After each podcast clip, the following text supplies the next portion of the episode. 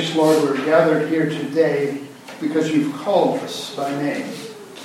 You've called us to be your people and you've called us into this body of faith. And we're here with open hearts and minds, and so speak to us by the power of your Spirit, that we may say that the meditations of our hearts and my words have been a blessing through the power of the Spirit. And we pray this now in Christ our Lord's name. Amen. Let me give you a caveat before I begin the sermon, which is something you never do as a public speaker because it can be offensive and you don't want to offend your, uh, your audience. But let me say that in our text today, you'll see that Jesus offended his audience. So I'm in good stead. Right? Uh, the caveat is that what I'm going to say today is in the way of a reminder for you and for me. This is not a critique of Light Shine or what we do here because I think we do great stuff in terms of mission. And that's the foundation of Light Shine. So when you hear what I'm saying, and I'm telling you this at the beginning so I don't forget it because I don't have it in my text and all and I might forget that. So this is simply a reminder to, of something that you already know. All right? I've been reading a uh, biography of General Grant, Ulysses S. Grant, the Civil War general and two term president. A fascinating book. It's called Grant. Imagine that. And it's by a Presbyterian pastor named uh, Ron White, who also wrote a very esteemed biography of Lincoln. And now he's written the book on Grant. And I was in the section where Grant has just been elected to his second term in office. And he's giving his inaugural address. And what he's doing, he's laying out his credentials, and then he's giving what he wants to do for the next four years. So I got interested in inaugural addresses, so I started reading some online.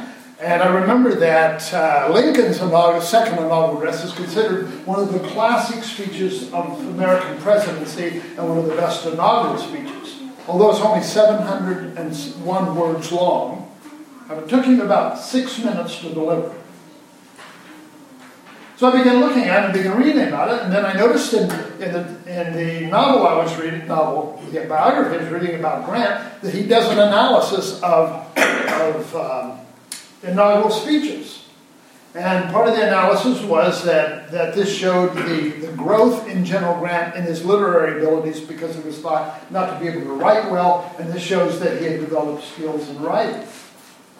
But what is also mentioned was that it used to be in inaugural addresses, what presidents would do is they would give their credentials, why they should be president, why people voted for them, and then after that they would lay out their mission for the next four years.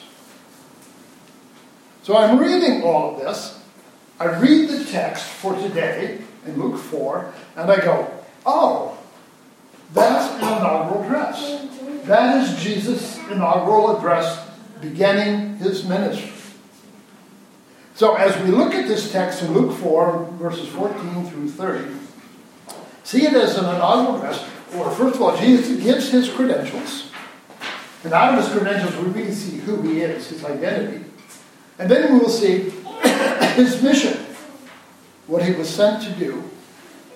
And then Jesus' opposition. So our text is Luke chapter 4, beginning at verse 14. Now you're going to hear some, I'm going to comment here because there's some repeating phrases that are very important. Jesus returned in the power of the Spirit to Galilee. Very important. And I'll talk about that in just a minute. The Spirit emphasis in the Gospel of Luke. And news about him spread throughout the whole countryside. He taught in their synagogues and was praised by everyone. Notice the reaction of the people to Jesus, and at the end, how it changes. Jesus went to Nazareth, where he had been raised. On the Sabbath, he went to the synagogue as he normally did and stood up to read. The synagogue assistant gave him the scroll from the prophet Isaiah. He unrolled the scroll and found the place where it was written Spirit, there it is again. The Spirit of the Lord is upon me, because the Lord has anointed me.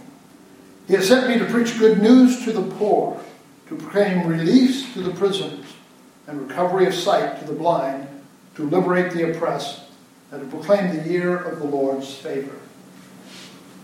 He rolled up the scroll, gave it back to the synagogue assistant, and sat down.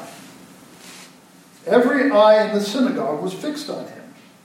And he began to explain to them, Today, this scripture has been fulfilled just as you have heard it. Everyone was raving about Jesus. So impressed were they by the gracious words flowing from his lips. They said, This is Joseph's son, isn't it? And notice the change in mood. Then Jesus said to them, and here's where he offends his audience. Undoubtedly, you will quote the saying, saying to me, Doctor, heal yourself. Do here in your hometown what we have heard you do in Capernaum. Now that's important because Capernaum was primarily a Gentile town. He had done miracles in Capernaum. And they're saying, hey, could you throw us a bone and do some miracles here in your hometown of Nazareth? He said, I assure you that no prophet is welcome in the prophet's hometown. Oh, I'm a prophet, here I am, here. Oh. And I can assure you that there were many widows in Israel during Elijah's time, and when it didn't rain for three and a half years, there was a great food shortage in the land. Yet Elijah was sent to none of them, but only to a widow in the city of Zarephath in the region of Sidon. There were also many persons with skin diseases in Israel during the time of the prophet Elisha. But none of them were cleansed. Instead, Naaman, a Gentile, and a German, and a German, and a general in the Syrian army, none were healed. Instead, Naaman, the Gentile general, the Syrian, was cleansed. When they heard this, everyone in the synagogue was filled with anger. They rose up and ran him out of town. They led him to the crest of the hill on which their town had been built so that they could throw him off the cliff. But he passed through the crowd and went on his way. The word of the Lord. Thanks be to God. A very interesting t- text. But we see, first of all, Jesus' credentials. The credentials inform us not only about his qualifications, to be Messiah, but they also show us his identity. His first credential is that he's led by the Holy Spirit. And we see this very clearly in the larger context in, in Luke. A few weeks ago, Rob preached on the baptism of Jesus by John at the Jordan River. And in that account, it says, And the Holy Spirit came upon him when he was baptized, and a voice said, This is my beloved Son, in whom I am well pleased. I find great pleasure in him.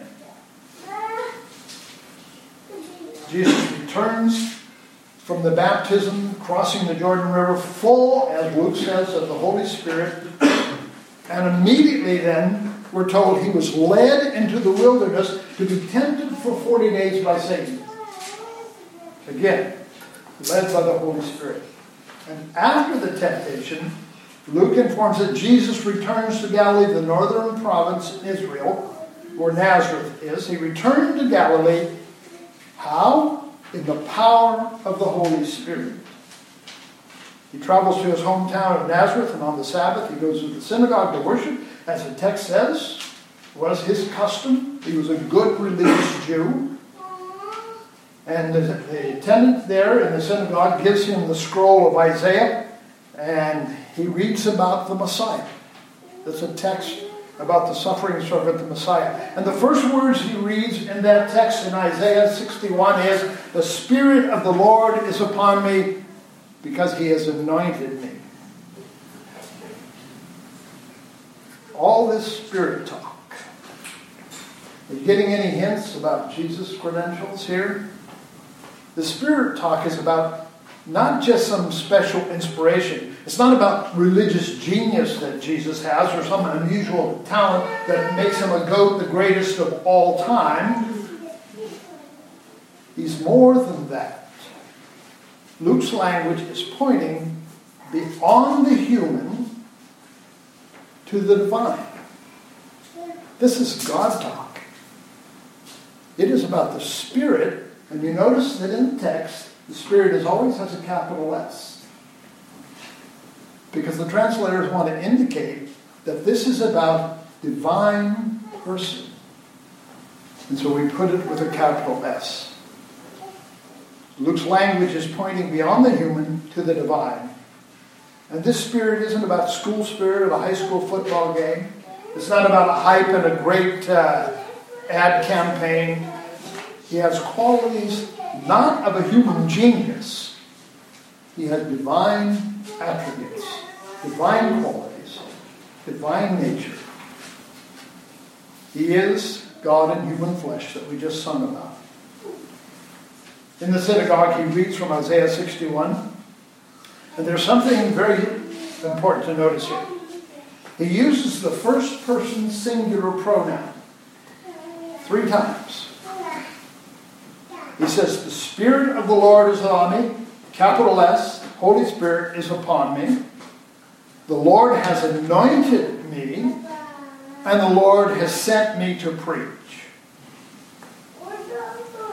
What is he doing? Very simply, he's saying this text in Isaiah that you all know here today is about the Messiah who is to come. That, friends, is me. That is an audacious statement.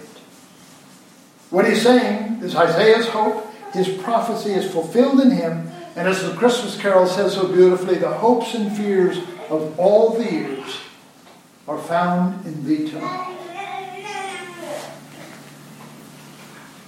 That is what the church has believed from its very beginning. Audacious statement. Audacious. How could he possibly say that? Well, the text then moves on quickly from his uh, characteristics, his qualifications, to his mission. Jesus' mission is stated by Isaiah to help the poor, both economically and spiritually, to heal the blind, physical blindness and spiritual blindness. Blindness in Scripture is often a metaphor for spiritual blindness. So he's not just healing the blind physically, but is healing them spiritually as well. And he is to release the oppressed, those who are bound. And the emphasis here is not released just from physical prison, although it is about that as well, but release from a spiritual indebtedness. It means here, in larger terms, to be forgiven. Jesus does what no other human agency can do. It's about release. It's about what the courts can't do. And that's provide what human agency can't do, the forgiveness for the crimes committed. It's releasing from bondage. We saw earlier that Jesus three times said that he is the one who frees those trapped in economic and or spiritual poverty. He's the one who opens the eyes of the physically and spiritually blind. He's the one who frees the oppressed, the incarcerated, and those spiritually bound in the chains of idolatry. That's his mission. That's what God has called him to do. How does he do that? How he does that is through us. Just as God the Father sent Jesus the Son and sent him in the world to fulfill this mission, so Jesus has sent us. That's something you've heard here at Lightshine for the last five years. That's the nature of this church. That's why we are here. Because we understand that we are a sent people sent by God into the world to heal the blind, to help the poor, and release the captives. That's what we're about.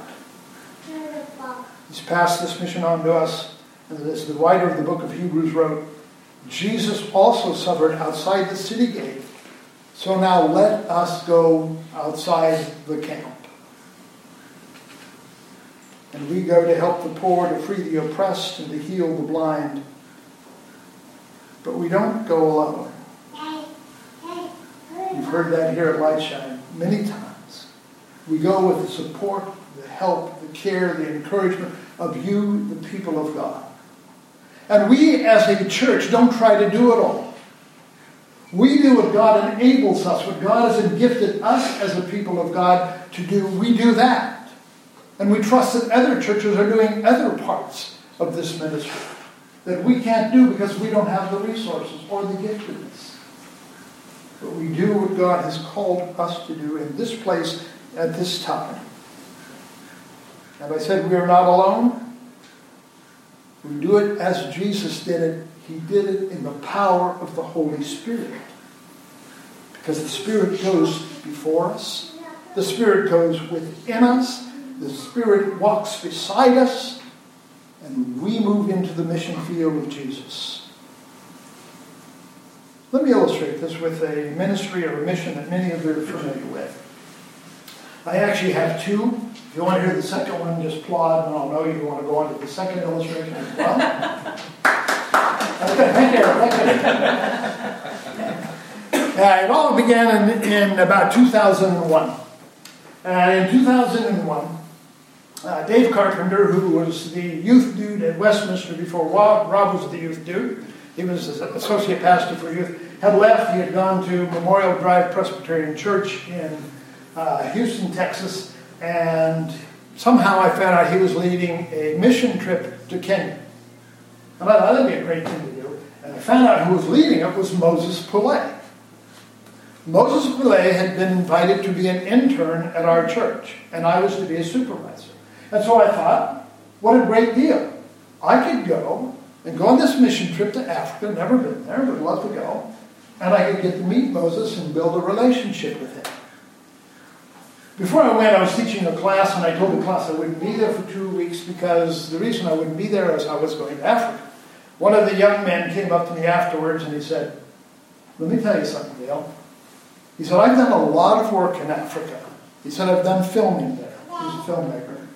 And he said, Let me tell you, Africa gets into your soul. And I said, Well, thank you, Remy. And I thought to myself, that's wonderful poetic language, but it doesn't mean much. So I went on the trip with, with Dave and Moses and the people from Memorial Drive Presbyterian Church, and it was a spiritual revolution for me. We had the most mind numbing, back-breaking, meaningless work to do. We stayed in a hotel that I would not take any of you to ever and they fed us, but we were starving because they fed us so little, and it was so bad. I could go on to describe this hotel, but it did gross you all out. But just one little thing. The night we left, it was robbed. We left just in time where bandits came in and held all the Europeans hostage and took their watches and their monies and everything else. And they had armed guards at the gate, but that's another story. Uh, anyway, so it wasn't the work that was wonderful. We were doing good work. We were helping a young life camp. And here's what we were doing. We were taking big wrought iron stakes, digging up rocks out of the soil, putting them in wheelbarrows and carrying them to this big pit where they were making uh, a platform. I mean, in the heat, just it was awful. But we visited some wonderful things, uh, some mission projects, and for me, it, it was a tremendous experience of God's presence. We came home, and I said to Moses, Moses, we've got to take our people to Africa. It's okay. So we started planning. That was in 1991, uh, 99, and 2001. We, Moses had two friends, and you, many of you know them, uh, Stephen and Josephine Sessig were getting their PhDs at Fuller, as Moses was. And Moses asked Stephen once, he said, You know, we want to take a group of Christians from our church to Africa, but we don't have a project. And they said, Oh, well, in our little church in Eastern Africa, in Makobi, we have 60 AIDS orphans, and we can't help them. They're, they're either living with a grandparent or they're living with one of the parents, and they're subsistence farmers. They don't have enough to care for these children, and we're trying, and we don't have any money. They couldn't even put a roof on the church. And he said, You could come and help us build an orphanage. And so Moses and I said, That's wonderful under one condition that it not be a one off, that it be a community redevelopment. And everybody agreed. We recruited the people, we raised the money, and we went. We had people from our daughter that was 14 years old all the way up to 80 that were on that trip. We built, or helped build, the first building, put the roof on the church. And the amazing thing that happened there, there were many amazing stories. One of those that Imam said that uh, to Joseph, I mean to uh, Stephen Sessi, he said, you know, God has cursed the Makobi area with AIDS epidemic. In that area in Kenya, it's mixed uh, Muslim Christians, they get along very well. And he said, so, so it's cursed. But over time, we did community redevelopment. We refurbished the school. It was so poor that the parents, the poor parents, weren't sending their kids to school. Had no floors, had no windows on, on the doors, had the openings, the roof leaked. And so we refurbished the school entirely. We drilled a well. So the first time in the history of that community, they had fresh water. They didn't have to walk five kilometers to a dirty, polluted stream to get their water the town began to become, become alive. They got a, hotel, a, a restaurant and a, and a, store, so people didn't have to walk so far or get transportation. And we took 26 girls, AIDS orphans, and pledged ourselves to them. So the Imam said that God has removed the curse because the Christians from America have come to help us.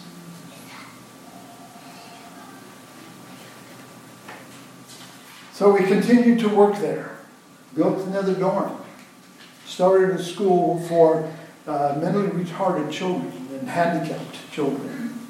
It's still going. But here's the amazing thing to me.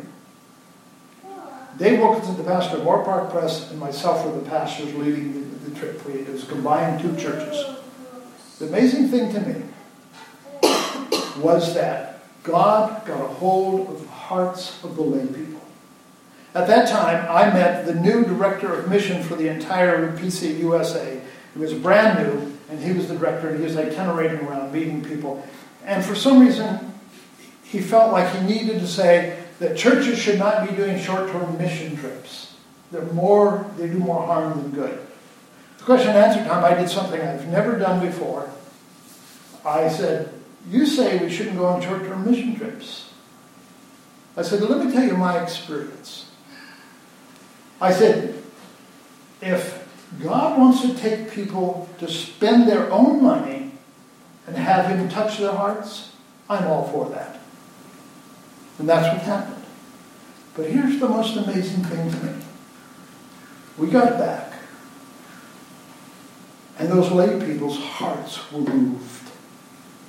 They said, we have to form a nonprofit organization in order to keep this going so we can do, truly do community redevelopment.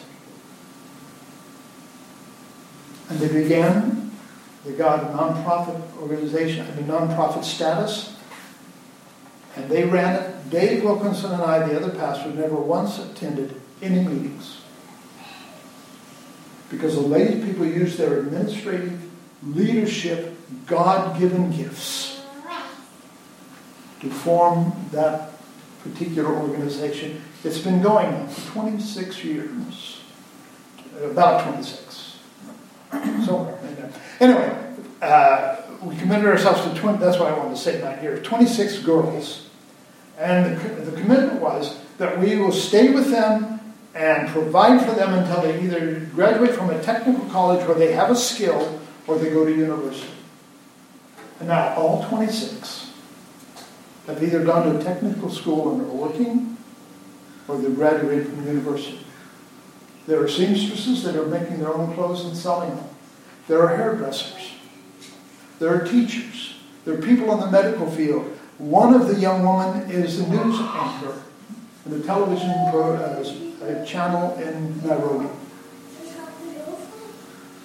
Here are girls who had no choices in life.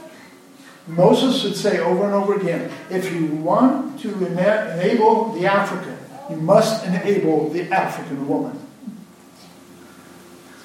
Those girls then did not have what happens often either genital mutilation or being, being sold off as a child bride.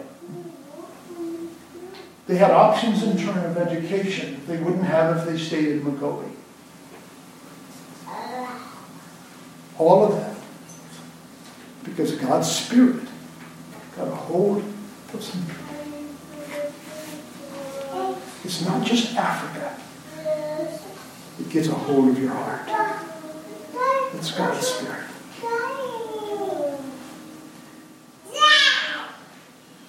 That's the first story. The second one, let me just mention. 26 years ago, this is where I get the 26 years. We started the Westminster Free Clinic at Westminster Presbyterian Church. Because a doctor, Dr. Commission, came Dale, how would you like to start a free clinic for the poor?